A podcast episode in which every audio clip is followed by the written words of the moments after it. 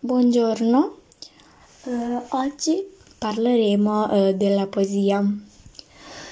Allora, eh, la poesia è un genere letterario diverso dal racconto scritto in prosa, che ha delle caratteristiche ben precise.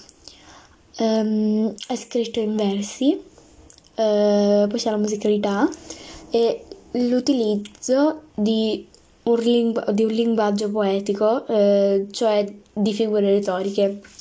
Allora, che scritto in versi vuol dire che il poeta può decidere di andare a capo prima che la frase sia finita. Ogni volta che lo fa si crea il verso. Um, a seconda del numero di sillabe che contiene un verso, può essere binario, eh, terziario, eccetera. Più versi formano una strofa che sono separati da uno spazio bianco e che a seconda del numero di versi che, che hanno possono essere distico due versi, terzina tre versi e così via. Eh, poi c'è la musicalità che proprio come succede nella musica, anche la poesia è caratterizzata dal ritmo. Eh, per dare ritmo il poeta può utilizzare diversi strumenti. Le rime, eh, che si hanno quando le parole che si trovano alla fine del verso hanno le stesse lettere o finiscono con un suono simile e gli accenti. Eh, per, dare, eh, cioè, per, per, dare, ritmo, il poeta può usare le sillabe accentate che sono dette toniche e quelle non accentate che sono dette atone. Poi c'è la sinalefe, che la sinalefe è una regola che dice che quando una parola finisce con una vocale e quella successiva inizia con una vocale, si leggono come se fossero un'unica parola, mm, tipo eh, tutt'al più, tutt'al più, oppure tutto a un tratto, tutto a un tratto.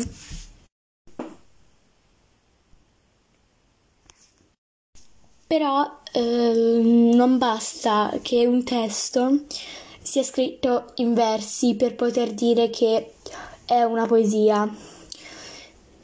Infatti, eh, affinché si possa parlare di poesia, ci deve essere una terza caratteristica, ovvero l'utilizzo del linguaggio poetico eh, che si ottiene soprattutto attraverso, l'utilizzo delle figure retoriche, che sono parole o costruzioni particolari della frase che permettono al poeta di esprimere meglio il significato di quello che vuole dirci.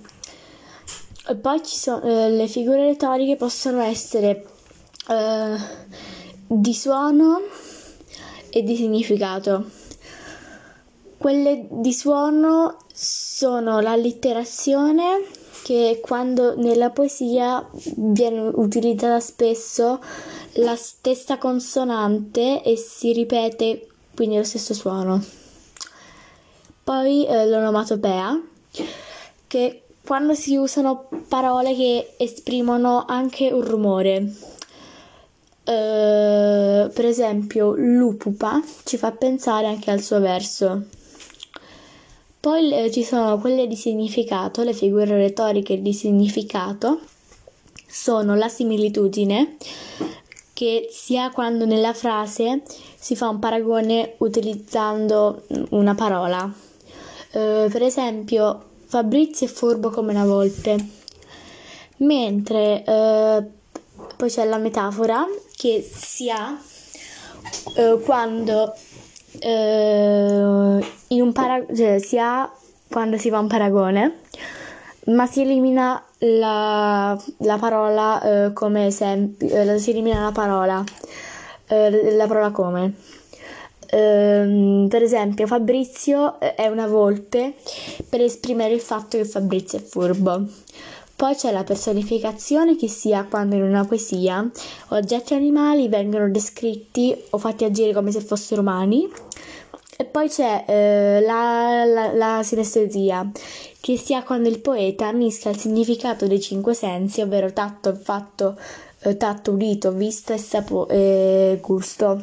Per esempio un dolce suono o un silenzio assordante. Grazie all'ascolto.